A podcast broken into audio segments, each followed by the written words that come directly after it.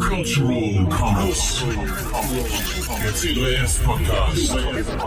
Evidently, they want it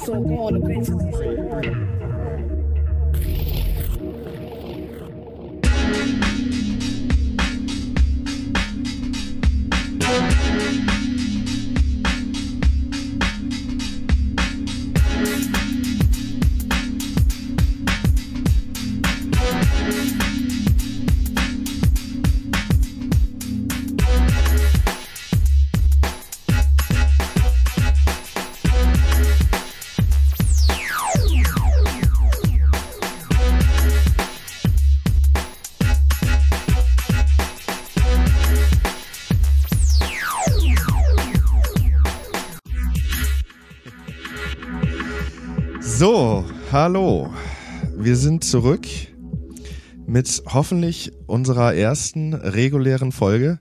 Ich begrüße Mike. Hallo Mike. Hallo Florian. Ja, hier ist Florian. Ich sitze in Freiburg. Wo sitzt du, Mike? Ich sitze in Düsseldorf. Cool. Wir warten eigentlich noch auf unseren Mitstreiter Danny Bruder. Der lässt noch auf sich warten. Wir haben Hoffnung. ja, familiäre Verpflichtungen. Genau. Ähm, genau so sieht's aus. Aber wir fangen einfach mal an. Ähm, was gibt's Neues? Ja, du hast gerade gefragt, ja, was ist der aktuelle Stand? Wir haben im äh, Dezember auf dem 30C3 einen äh, Podcast aufgenommen. Dann haben wir so ein bisschen berichtet von der Büroeinweihung und letzte Woche war Wolfgang in ähm, Texas bei auf der äh, South by Southwest. Aber was ist denn sonst noch passiert bei uns? Ja, ich glaube, für uns das Aufregendste gerade ähm, ist wahrscheinlich, dass wir jetzt endlich dann doch mal kurz davor stehen, ins Genossenschaftsregister eingetragen zu werden. Wir haben zumindest jetzt schon mal äh, so ein vorläufiges Aktenkennzeichen. Äh, das lässt uns natürlich hoffen, dass das jetzt schnell geht. Da, da hängt auch einiges dran, oder? An dem. Register. Ja, da, da hängt äh, zum Beispiel äh, Geld dran, ziemlich viel. ähm, wir haben ja, was äh, wahrscheinlich einige der Leute, die zuhören, wissen, ähm, einen Förderantrag gestellt, also einen Antrag auf Fördermittel beim Land NRW. Und ähm, für diese Gelder müssen wir, äh, also für die Gelder, die wir beantragt haben, müssen wir halt entsprechende Eigenmittel auch vorweisen. Und ein Teil dieser Eigenmittel, und zwar ein sehr substanzieller Teil dieser Eigenmittel, äh, ist letztes Jahr bei dem Crowdfunding ähm, bei Startnext rumgekommen. Und zwar sind das äh, die ganzen Anteile, die dort Crowdfunder gezeichnet haben, um jetzt halt eben Mitglied der Genossenschaft zu werden. Äh, und diese Menschen können erst dann Mitglied der Genossenschaft werden, wenn die Genossenschaft offiziell ins Register eingetragen ist. Das heißt, die sind gerade in so einer Art Pending-Status, also offiziell. Im, also rein formal gesehen hat die Genossenschaft äh, immer noch die 30 Gründungsmitglieder, bis dieser Registereintrag passiert ist. Und erst wenn wir diesen Registereintrag haben, kriegen wir auch diese Anteile von der Crowdfunding-Plattform ausgezahlt und haben dann auch erst die Eigenmittel auf dem Konto und können das dann NRW vorweisen. Also das ist so wie so ein riesengroßes Domino-Gebilde, wo dann äh, erst der allerletzte Stein aufgestellt und umgeworfen werden muss, bevor es richtig schön wird. Kompliziert. Ich will mich ja auch nochmal mit Wolfgang über äh, diese ganze Geschichte unterhalten, wie das so mit dem, äh, auch mit diesem Antrag lief und was da für Formalien äh, sein müssen, warum sich das alles verzögert hat und so. Das wird noch äh, eine spannende Folge. Ähm, in dem Zusammenhang können wir, glaube ich, auch sagen, du kannst das genauer sagen, die Leute, die jetzt darauf warten, bestätigt zu bekommen, dass sie äh, Mitglied in der Genossenschaft sind äh, oder weil sie die Anteile im Crowdfunding gezeichnet haben, ähm, die bekommen dann auch erst Nachricht, richtig? Die haben noch nichts gehört? I- Jein, also das ist auch sehr kompliziert, weil wir ähm, im letzten Jahr an ganz vielen verschiedenen Stellen Mitglieder aufgenommen haben, also die Gründungsmitglieder, dann übers Crowdfunding, dann über das Flashfunding. Wir haben inzwischen ein eigenes Mitgliedsformular auf der Homepage und da kann man sowohl als normale ähm, äh, Personen als auch, äh, also natürliche Personen, als auch als juristische Personen Mitglied werden, dann wiederum mit einem anderen Formular und so weiter. Das heißt, wir haben äh, im Augenblick halt ganz viele Daten äh, an verschiedenen Stellen und sind gerade dabei, die alle erst zusammenzufügen zu einem äh, großen äh, Mitgliedsregister. Ähm, das ist halt so der, das technische Problem, warum äh, noch nicht alle eine Nachricht gekriegt haben, dass äh, wir alles da haben, was wir brauchen. Äh, das ist aber jetzt eigentlich auch nur noch so eine Fleißarbeitsfrage. Ähm, und der zweite Punkt ist, dass äh, wir jetzt im Augenblick noch keine Mitgliedschaftsbescheinigungen ausstellen können, weil all die Leute außer diesen 30 Gründungsmitgliedern eben äh, ganz offiziell noch keine Mitglieder sind, sondern das mehr oder weniger automatisch werden, äh, wenn der Registereintrag da ist. Und dann bekommt auch jeder, der Anteile gezeichnet hat, von uns nochmal eine Mitgliedsbescheinigung. Kompliziert. Wir werden berichten. ja, man wächst mit seinen Aufgaben. Absolut, absolut. Was gab's noch Neues so in den letzten Wochen? Äh, wir haben einen ersten Praktikanten im, in unserem äh, neuen schicken Büro. Äh, wir haben einen, einen Schülerpraktikanten aus Berlin, den Miro, der jetzt schon seit äh, anderthalb Wochen da ist und auch mit mir zum Beispiel ähm, bei einer Veranstaltung in Köln war, wo ich einen äh, Workshop gemacht habe für äh, Musikerinnen. Ähm, und ich glaube, du hattest auch schon mit ihm zu tun, ne? Ja, ich hatte äh, das Vergnügen, mit ihm zusammenzuarbeiten, äh, zusammenarbeiten zu können. Ähm, wir haben ein bisschen was an der an der Website gemacht. Er hat äh, einige Texte übersetzt und die auch eingefügt. Äh, in dem Zusammenhang äh, ähm, äh, lief da jetzt bei mir dann auch die Aufgabe an, mal wieder irgendwie Checklisten zu machen, damit jeder auch weiß, wie wie man das äh, alles macht. Ähm, und äh, ja, das lief ganz gut. Ich weiß nicht, was äh, Eva noch mit ihm äh, gemacht hat. Ja, aber, aber so, so Hilfe war auf jeden Fall immer großartig einfach. Ja. Also der hat sich auch dann mit äh, Screencasts beschäftigt ja. und ein bisschen Bildbearbeitung ähm, und äh, hat sich mit unserem mit unserer Merchandising-Ordnung beschäftigt und da verschiedene äh, Optionen ausgelotet, wie wir denn jetzt das Merchandising am geschicktesten unterbringen. Ähm, Screencast, natürlich ja. Screencast gefällt mir. Dann mache ich mit ihm zusammen Screencast, wie man denn in diesem WordPress mit den verschiedenen Übersetzungen das alles so richtig macht. Sehr schön. Ja, mach das mal, halt dich ran, weil ja. äh, ist nur noch bis Ende der Woche da. okay, okay. So, kommen wir mal zum, zum Eingemachten. Ähm, ich stelle mich jetzt dumm, weil ich auch tatsächlich mich gar nicht so tief in die Materie eingearbeitet habe. Aber es gab so zwei Ereignisse, zwei Entwicklungen in den letzten Wochen, die, glaube ich, äh, wo, wo glaube ich, viele Leute sich fragen, wie wir dazu stehen. Das erste ist, es gab ein Urteil zu diesen YouTube-Sperrtafeln die GEMA YouTube-Sperrtafeln. Kannst du das erläutern, worum es da geht und äh, wie wir dazu stehen? Ja. Ähm, wo fängt man da am besten an? Gesehen haben das auf jeden Fall, glaube ich, schon alle mal, also zumindest wenn man Internetzugang hat, ähm, dass man irgendwie auf YouTube ähm, irgendeinen Clip anklickt und dann kommt nur so ein so ein komischer eckiger Smiley und sagt, äh, dass das Video nicht angeschaut werden kann, weil äh, die GEMA die Rechte nicht erteilt hat. Ähm, und gegen diese Tafeln von YouTube hat dann die GEMA geklagt, weil äh, das ja nachvollziehbarerweise so aussieht, als ob äh, die GEMA da aktiv wäre, um dieses Video nicht zu zeigen. Ähm, wobei die GEMA vor, vor ein, zwei Jahren nur eine Musterklage geführt hat, ich glaube gegen zwölf Titel insgesamt, äh, um halt zu zeigen, dass sie tatsächlich rechtlich Clips sperren könnte, wenn sie wollte. Und YouTube, also der Eigentümer von YouTube Google, hat das dann zum Anlass genommen, um gleich eine ganze Reihe von Titeln zu sperren, wenn sie der Meinung sind, dass das Musik ist, die halt aus dem GEMA-Repertoire stammt. Also da sind halt zwei äh, Riesen aufeinander getroffen äh, und haben, also YouTube hat halt versucht, mit diesen Sperrtafeln so ein bisschen äh, die PR gegen die GEMA zu fahren. Und die GEMA fand das nicht gut. Ja, und jetzt hat, hat, das hat ja auch funktioniert. Ja. Ja, das Jeder hat, schimpft nur über die GEMA. Genau, genau.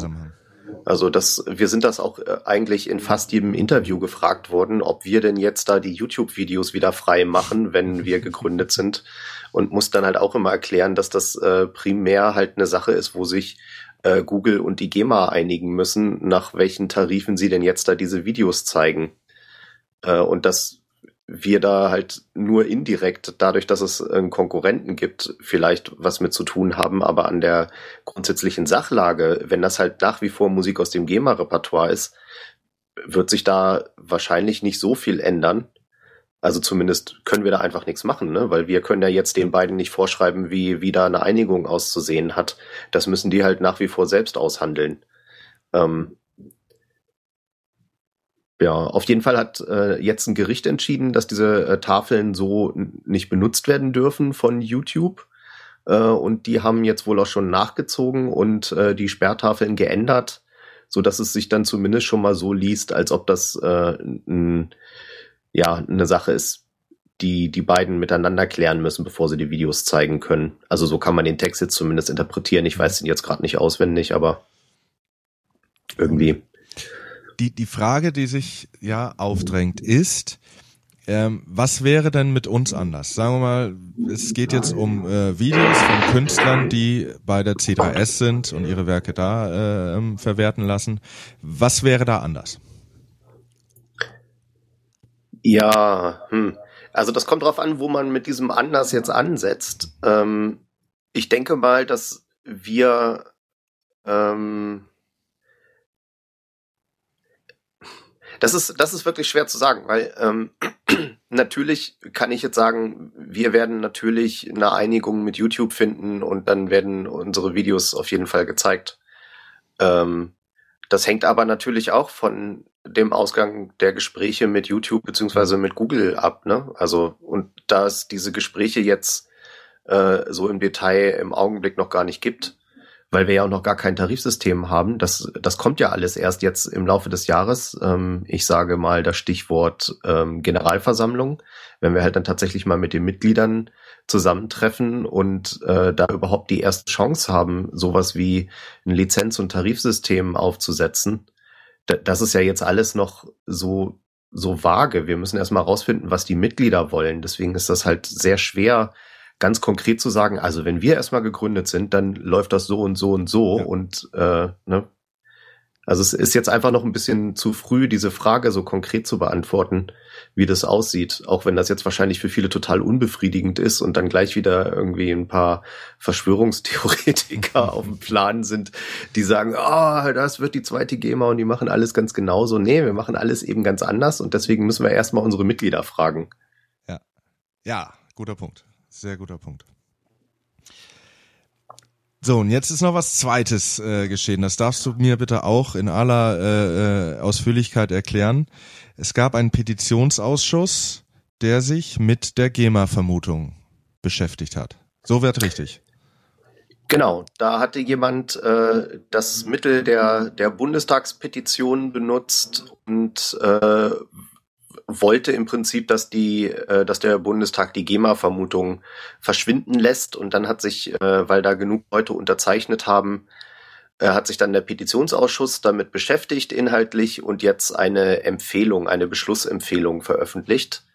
Ähm, da steht erstmal drin, äh, die GEMA-Vermutung jetzt abzuschaffen, dem können wir so nicht folgen, was wahrscheinlich auch keiner realistisch erwartet hat. Ähm, aber und ähm, da im, im Folgenden ist, ist dieser Petitionsausschuss im Prinzip genau auf der Linie, die wir selbst schon seit jetzt vier, fünf Jahren öffentlich vertreten. Ähm, ist das, sobald eine zweite Verwertungsgesellschaft da ist, ähm, also wir werden wörtlich äh, namentlich erwähnt in dieser, in dieser Vorlage. Nicht schlecht.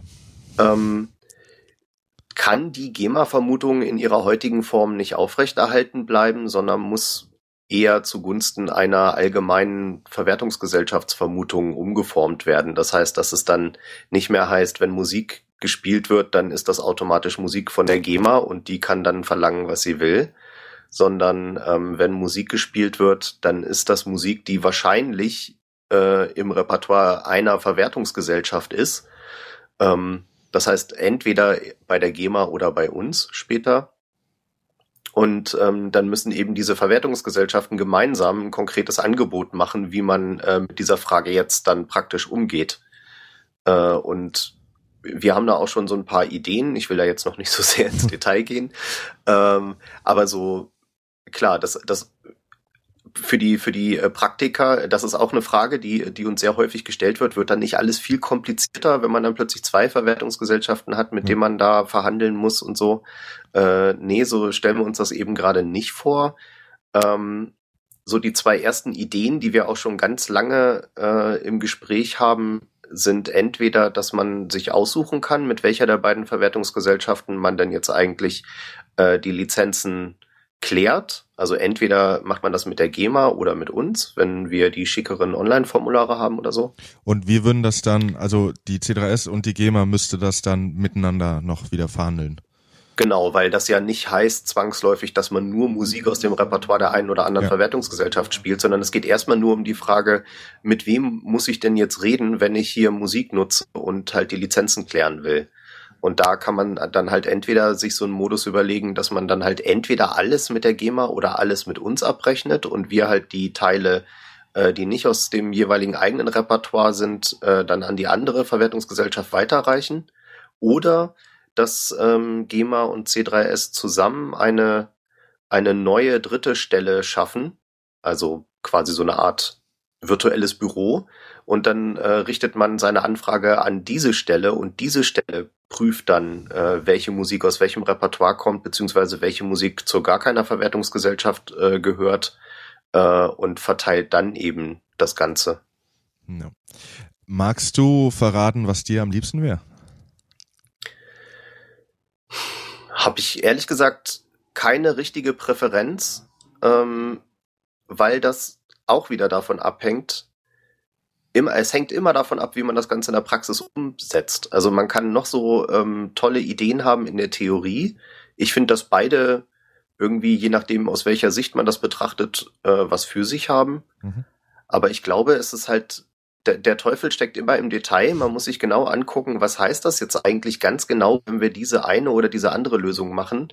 Vor allen Dingen im Gespräch dann mit der GEMA. Also wie erwarten die, dass das funktioniert? Und ähm, erst wenn man das weiß, zum Beispiel, äh, welche Form von Zugriff hat man denn auf verschiedene Datenbanken von dem globalen Repertoire, da, damit wir halt rausfinden können, ob ein Titel, der nicht aus unserem Repertoire ist, äh, ob der noch bei irgendeiner anderen Verwertungsgesellschaft registriert ist und so weiter. Ähm, das sind dann halt die ganz praktischen Fragen. Deswegen würde ich da auch sagen, so, wir entscheiden das as we go. Ja.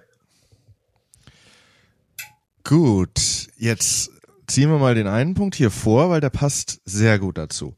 Ich bin letzte Woche, glaube ich, aufmerksam geworden auf einen Podcast, nennt sich Phonolog, äh, findet sich unter phonolog.fm. Da unterhalten sich ähm, Matthias Fromm und, ich hoffe, ich spreche es richtig aus, Bonnie Stöf über äh, Audioproduktion. Ich bin da noch lange nicht durch die Folgen durch. Äh, aber ähm, bin da gespannt. Also da geht es von allem äh, Pre-Production, also worauf muss ich achten, die Aufnahme, ähm, Effekte, Mastering, Post-Production und diesen ganzen Kram.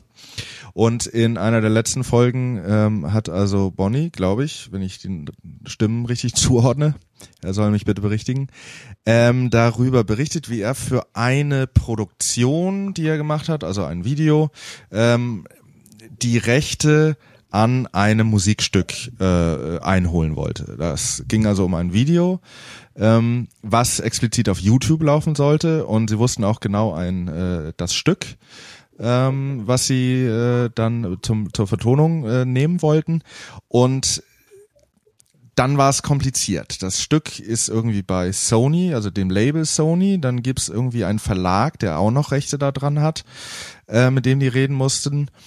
Ähm, und es hat also irgendwie acht Wochen gedauert äh, im Hin und Her mit Sony, mit Telefonanrufen und Mails. Und er hatte die Rechte immer noch nicht. Das Ganze ist nachzuhören, ich verlinke das, also in der Folge 10 vom Phonolog. Ähm, ich verlinke das und auch die richtige Stelle, könnt ihr mal anhören, das ist ein bisschen länger. Jetzt Frage an dich, Mike. Ähm, sagen wir mal, die C3S gibt's. Ja? Gehen wir mal Mhm. fünf Jahre weiter. Es gibt uns. Ähm, Na, so lange müssen wir hoffentlich nicht warten. Nein, nein, aber wir sind etabliert oder ja gut. Also gucken wir in drei Jahre, ja, zwei, drei. Ähm, da sind jetzt, sagen wir mal, wir haben jetzt Stücke ähm, ähm, lizen nee, man kann Stücke bei uns lizenzieren. Ich will jetzt ein YouTube-Video machen, ja, und ich will jetzt ein Musikstück äh, dafür benutzen, ähm, was äh, also von der C3S verwertet wird. Was muss ich machen? Wie stellst du den Prozess vor? Ähm, wie glaubst du, dass das einfacher geht, als jetzt acht Wochen mit Sony zu telefonieren? Weil Ähm, da ja auch immer noch wenn das- Verlage und, und Labels mit drin hängen, ja? Ja, ähm, das ist, das ist kompliziert, äh, vor allen Dingen deswegen, also erstmal muss man die Frage klären, geht es bei der Musik, die da lizenziert werden soll, dann um Musik, die ähm, bei uns verwertet wird oder äh, bleibt es Musik aus dem GEMA-Repertoire? Ähm, also das ist im Prinzip ist das jetzt nur ein etwas praktischeres Beispiel als die allgemeine Frage von vorhin ne, zu den äh, YouTube-Sperrtafeln. Das Ja. hängt ja thematisch total zusammen. Ähm, also we- wenn es äh, um einen GEMA-Titel geht, dann bleibt das Prozedere wahrscheinlich für diese Titel so ähnlich wie jetzt. Vielleicht geht es ein bisschen schneller, weil wir ja hoffentlich zeigen können, dass bestimmte Abläufe ähm, dank moderner Technik auch ein bisschen äh, flotter laufen können. Wenn es ein Titel ist aus unserem eigenen Repertoire, dann äh, sollte sich da zumindest die Geschwindigkeit stark erhöhen. Unter der Voraussetzung natürlich, dass wir ähm, zu dem Zeitpunkt auch schon eine vertragliche Vereinbarung mit YouTube haben, ähm, auf die wir dann natürlich hinarbeiten müssen. Aber im Prinzip hat ja hat ja niemand was davon, wenn wenn das alles so kompliziert läuft, außer außer äh, den Juristen, äh, die sich dann einschalten, wenn äh, irgendwas nicht mehr so funktioniert, wie, wie sich die Vertragspartner das gedacht haben. Und ähm, im Augenblick ist es ja teilweise echt so angelegt, dass es alles, äh, also dass man, äh, wenn man nicht äh, eine Horde von Juristen hat, man da sehr schnell in Straucheln gerät und irgendwas falsch macht.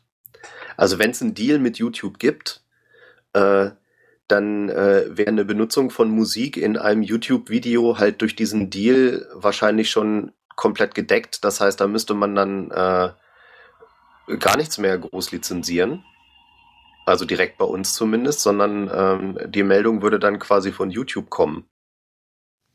Dass das Stück ähm, benutzt wird, wir würden das, äh, bei uns würde das eingehen und wir würden dann entsprechend abrechnen. Genau. Dann würden wir halt äh, für die Nutzung des Titels, äh, die, die Google ja auch mitloggt, ähm, würden wir dann halt äh, Lizenzzahlungen von, äh, von Google bekommen und wir wüssten dann auch, für welchen Titel das ist und könnten dann äh, die Gelder an den jeweiligen Urheber weiterleiten. So, das ist die Theorie. Ne, wie, wie dann die Praxis tatsächlich wird, da müssen wir halt auch mal gucken. Also da bin ich auch mal gespannt, wie das so ist, wenn man da mit Google am Tisch sitzt und dann mit denen verhandelt über Videonutzung.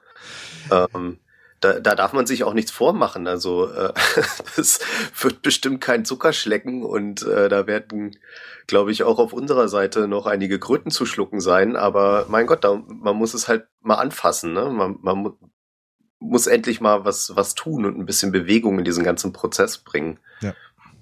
Damit da was läuft. Mir fällt an der Stelle gerade ein, wo wir gerade bei Juristen waren. Ich weiß nicht, ob du das mitgekriegt hast. Äh, vor einer Woche oder so hat äh, ein, Journalist von der Taz äh, die äh, so, so ein Verein von der SPD in Berlin Ja. abgemahnt. Ja, das habe ich gelesen. Also das fand ich mal ganz großartig, weil die halt äh, ein Foto von ihm benutzt haben, was er vor Jahren gemacht hat. Ich glaube von Manfred Stolpe. Ja. Und dieses Foto äh, hat er unter einer Creative Commons Lizenz in die Wikipedia gestellt und äh, die haben das Bild dann einfach benutzt, ohne der Lizenz nachzukommen, die halt verlangt, dass sie sagen, von wem das Bild ist und unter welcher Lizenzbedingung das steht. Ist jetzt eigentlich nicht so schwer, finde ich. Und ich finde auch, dass die Creative Commons Lizenzen es äh, gerade ganz normalen Menschen einfach machen zu verstehen, was sie tun müssen. Ja. Ähm, und da, selbst das haben die nicht geschafft. Und ähm, er hat dann darüber geblockt im, im Taz-Blog und hat geschrieben, normalerweise würde er so da einfach drüber wegsehen, vielleicht mal kurz anrufen und dann hätte sich die Sache geklärt. Aber in diesem Fall dachte er sich, warum sollen denn da immer nur Leute drunter leiden, äh, die mit dem Urheberrecht den ganzen Tag zu tun haben? Jetzt äh, sind endlich mal die dran, die dafür verantwortlich sind. Und hat sie dann mit einem Anwalt abgemahnt und das das eigentlich Traurige an der ganzen Geschichte ist dann die Schlussrechnung. Er hat dann äh, so 1800 Euro da rausbekommen, äh, wovon aber äh, 1100 Euro beim Anwalt geblieben sind und nur 700 bei ihm. Und die Gegenseite hat sicherlich auch Anwälte bezahlt. Also sind an diesem ganzen Rechtsstreit haben halt vor allen Dingen äh, die Juristen verdient, was man da halt ganz gut exemplarisch sieht. Ähm, wobei man da aber auch, finde ich, sagen muss, da auf der, auf der Vereinsseite, da waren halt auch gestandene Juristen, ähm, dass die nicht raffen, wie man so ein Foto urheberrechtskonform in eine Homepage einbindet, ist wirklich peinlich. Ja. Gut. Nächste Frage von unserem Hörer Tim aus Berlin. Ja. formuliere das mal ein bisschen um, damit die Frage, damit ich die Frage komplett stellen kann hier. Also, Tim fragt, äh, ein befreundetes Pärchen, von denen beide in der GEMA sind, will eine selbstproduzierte CD mit toller Kindermusik im Eigenvertrieb verkaufen. Gibt es da einen Weg um die GEMA herum, um Dienste wie Bandcamp und so weiter nutzen zu können? Äh, also die kurze Antwort ist nein man, man muss auf jeden Fall irgendwas mit der GEMA klären. Auf erstmal so. Ähm, das, das Problem hier in dem Fall ist, äh, wenn diese beiden äh, Freunde Mitglied der GEMA sind, dann äh, und ich gehe jetzt mal davon aus, dass auf dieser auf dieser CD diese Kindermusik von den beiden äh, selbst komponiert und getextet ja. wurde. Ähm, denn die GEMA vertritt ja nur diese Urheberrechte. Also wenn die beiden in der GEMA sind, dann haben sie einen Vertrag unterschrieben, in dem drin steht, dass äh, alle Kompositionen und Texte, die sie, äh, mit denen sie so kommen, ähm, Teil des GEMA-Repertoires werden, automatisch. Sie müssen sie zwar noch dann offiziell nochmal registrieren, aber ähm, selbst wenn sie dem nicht nachkommen, ist die Musik Teil des GEMA-Repertoires und deswegen muss so eine Veröffentlichung auf CD dann über die GEMA laufen. Das fängt schon bei der bei der physikalischen Produktion an, also wenn die CDs gepresst werden, äh, da wird nämlich schon das Presswerk fragen, ähm, ob denn jetzt eine GEMA-Anmeldung erfolgt ist, weil die Presswerke, also zumindest wenn man das in Deutschland pressen lässt, die Presswerke ähm, arbeiten da halt alle äh, zwangsläufig eben aufgrund dieser GEMA-Vermutung mit der GEMA zusammen mhm. und pressen erst, wenn das Fax von der GEMA kommt, dass das jetzt in Ordnung ist. Das heißt, spätestens da äh, müssten die beiden diese Titel bei der GEMA anmelden und dann würde auffallen, dass sie sie selbst geschrieben haben und dass dafür eben äh, bestimmte GEMA-Gebühren zu bezahlen sind für diese Pressung. Ähm, und bei der bei einer Veröffentlichung auf Bandcamp und so ähm, ist jetzt keine aktive GEMA-Meldung notwendig. Ich würde Ihnen aber nicht raten, da einfach Titel zu veröffentlichen, denn wenn das die GEMA dann merkt, äh, könnte es eventuell teuer werden, weil sie nämlich selbst aus Sicht der GEMA Lizenznehmer sind von den Titeln, die aus ihrem Repertoire mhm. kommen. Ne? Und dann müssten sie halt dann womöglich nachzahlen für alle Downloads, die da schon gelaufen sind. Ähm, es gibt aber ein paar Möglichkeiten, ähm, wie man eventuell dann doch diese Titel äh, ohne GEMA-Abgabe verwenden könnte. Ähm, man kann bei der GEMA also jetzt ohne komplett zu kündigen. Man kann bei der GEMA bestimmte Nutzungssparten aus der äh, aus dem Vertrag rausnehmen. Das gilt dann allerdings für das gesamte Repertoire. Also wer das machen will, muss diese Entscheidung halt wirklich für alle Musikstücke, die er bei der GEMA hat, treffen. Man kann dann nicht einzelne Stücke rausnehmen und sagen, ich möchte die halt selbst verwerten. Und eine dieser Sparten sind zum Beispiel die Online-Rechte. Das würde ja dann eben Bandcamp betreffen. Das heißt, die beiden könnten äh, bei der GEMA ihre Online-Rechte kündigen und müssten sich dann für ihre eigenen Werke, für alles, was irgendwie online zu tun hat, mit online zu tun hat, äh, selbst drum kümmern, könnten dann aber die Sachen halt bei Bandcamp einstellen. Also auch alle, nicht nur diese CD, sondern alles, was sie irgendwie jemals geschrieben haben und später schreiben. Ähm, und das ist zum Beispiel auch eine Option, wie man solche Titel dann später mal äh, bei uns unterbringen kann. Ähm, wenn sie halt sagen, ja, die C3S, die kann das ganz gut mit den Online-Rechten.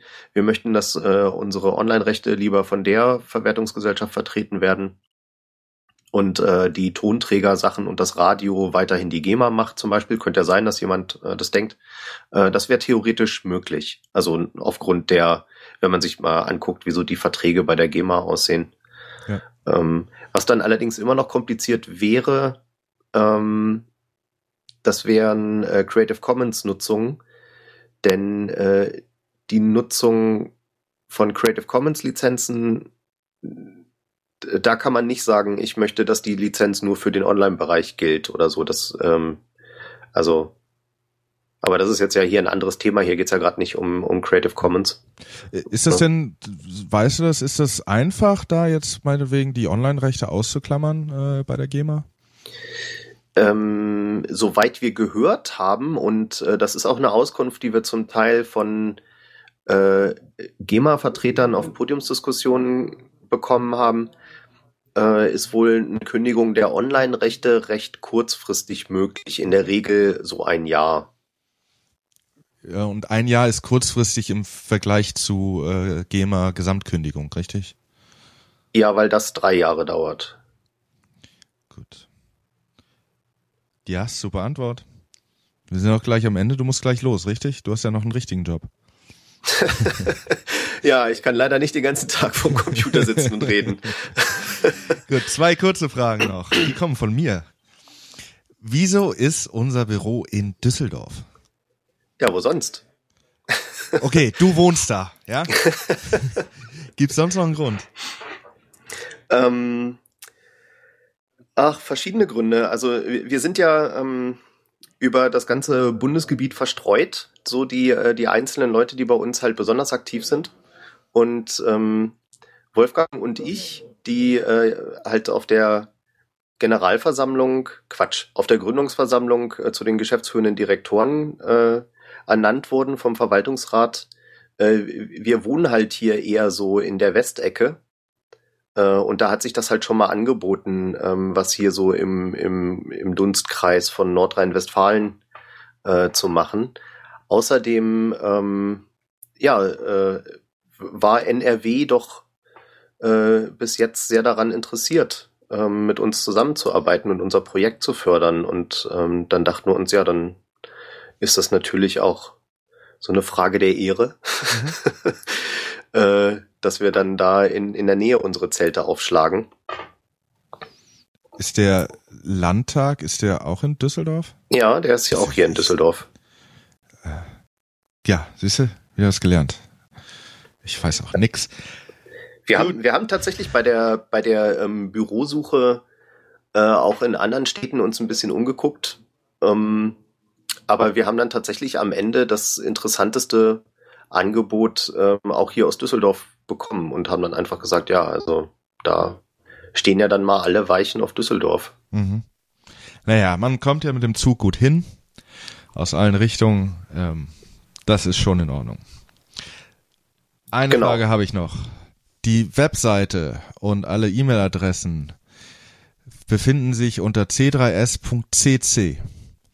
Jetzt assoziiere ich natürlich mit CC erstmal Creative Commons, was ja durchaus passt. Ähm, wo kommt die Top-Level-Domain her? Ähm, das ist die Top-Level-Domain der Kokosinseln, die äh, aus dem australischen Rechtsraum. Das ist aber, also die Assoziation mit Creative Commons, äh, das ist natürlich genau das, worauf wir da angespielt haben, als wir diese äh, Domain geholt haben. Es gibt auch, äh, es gab ein paar Stimmen, die gesagt haben, wir bräuchten unbedingt eine DE-Domain. Das ist natürlich für den deutschen Raum interessant, aber wir wollen ja äh, gleich EU-weit das machen. Die C3S.EU-Adresse war aber schon weg und ähm, wäre dann sicherlich sehr teuer gewesen. Und die CC-Adresse war noch frei und dann dachten wir uns, dann nehmen wir die. Gute Wahl. Gut, Mike. Ähm, für heute haben wir's. Bruder ist nicht aufgetaucht. Mal sehen, äh, ob ich ihn gleich noch erwische. Äh, Du hast ihn würdig vertreten. danke. danke. Dann, äh, ja, vielen Dank, Mike. Äh, wir hören uns bald wieder. Alles klar. Ciao. Ciao. Cultural Comments. Der COS Podcast. Evidently, they want it so gone eventually.